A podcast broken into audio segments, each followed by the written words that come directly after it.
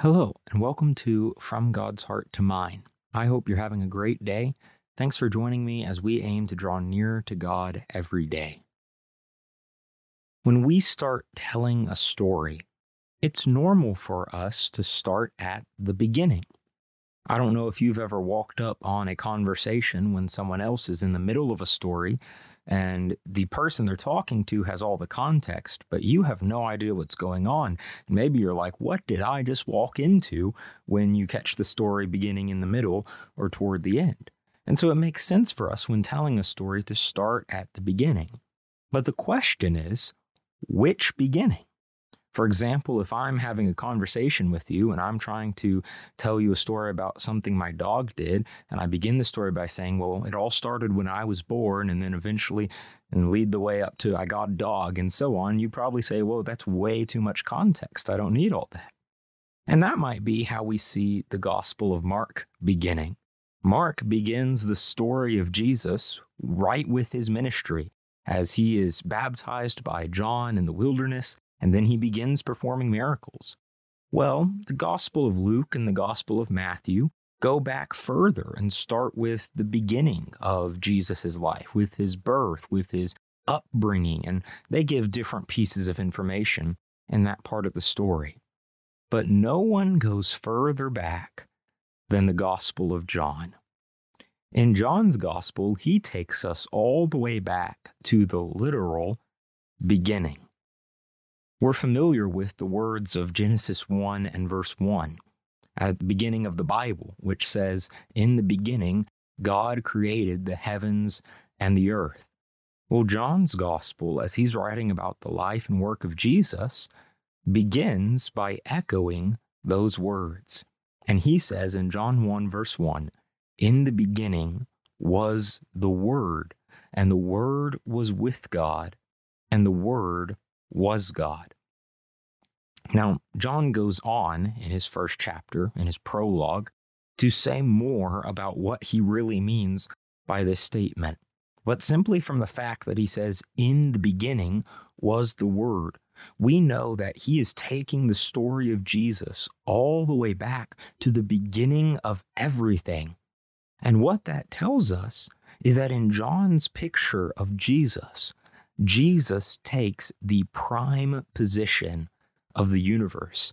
In fact, in this very chapter, John would record John the Baptizer saying about him in John 1 and verse 15, This was he of whom I said, He who comes after me is preferred before me, for he was before me. And that's the point being made. Jesus goes all the way back to the beginning. He was there in the beginning when God created the heavens and the earth. He was involved in that very process, and He comes first. He's before all else because He was literally before all else. As much as the biblical worldview begins with, in the beginning, God created, the Christian worldview also begins with, in the beginning was the Word. Jesus' presence in the beginning gives him primacy, what we might call the first place. Paul would describe Jesus in Colossians chapter 1 as being over all creation. He has the number one spot. He's first. He comes before anything else because of what John says. In the beginning was the Word, and the Word was with God, and the Word was God. But the question we're going to ask today, based on that, is this What place does Jesus have in your life? If Jesus has first place in the universe, he has the first spot, the prime position of everything, because he was there in the beginning. What position does he have in your life? Do you take care of everything else you want? And then if you have some time left over, you'll leave some time for the Lord at the end of the day? Or maybe you have your agenda for the week and your plan for the week, and we have all these different things pulling us in so many directions responsibilities at home, responsibilities at work, responsibilities at school, responsibilities with friends or uh, others. What place does Jesus get in our lives? Does he come first? Are we pursuing Him first? And are we putting His will first in all we say and do? James would tell us in James 4 and verse 15 through 17 that in doing good things in our lives, we should build our lives around the Lord's will. Are you putting the Word, Jesus, who was in the beginning, who was there at the first, are you putting Him first in your own life? When you pray today, recognize how important it is to have the right priorities in your life and in the things you want. Thanks for listening to From God's Heart to Mine.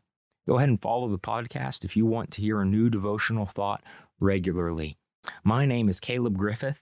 You can reach out to me on any platform, and I'll include you in my prayers today.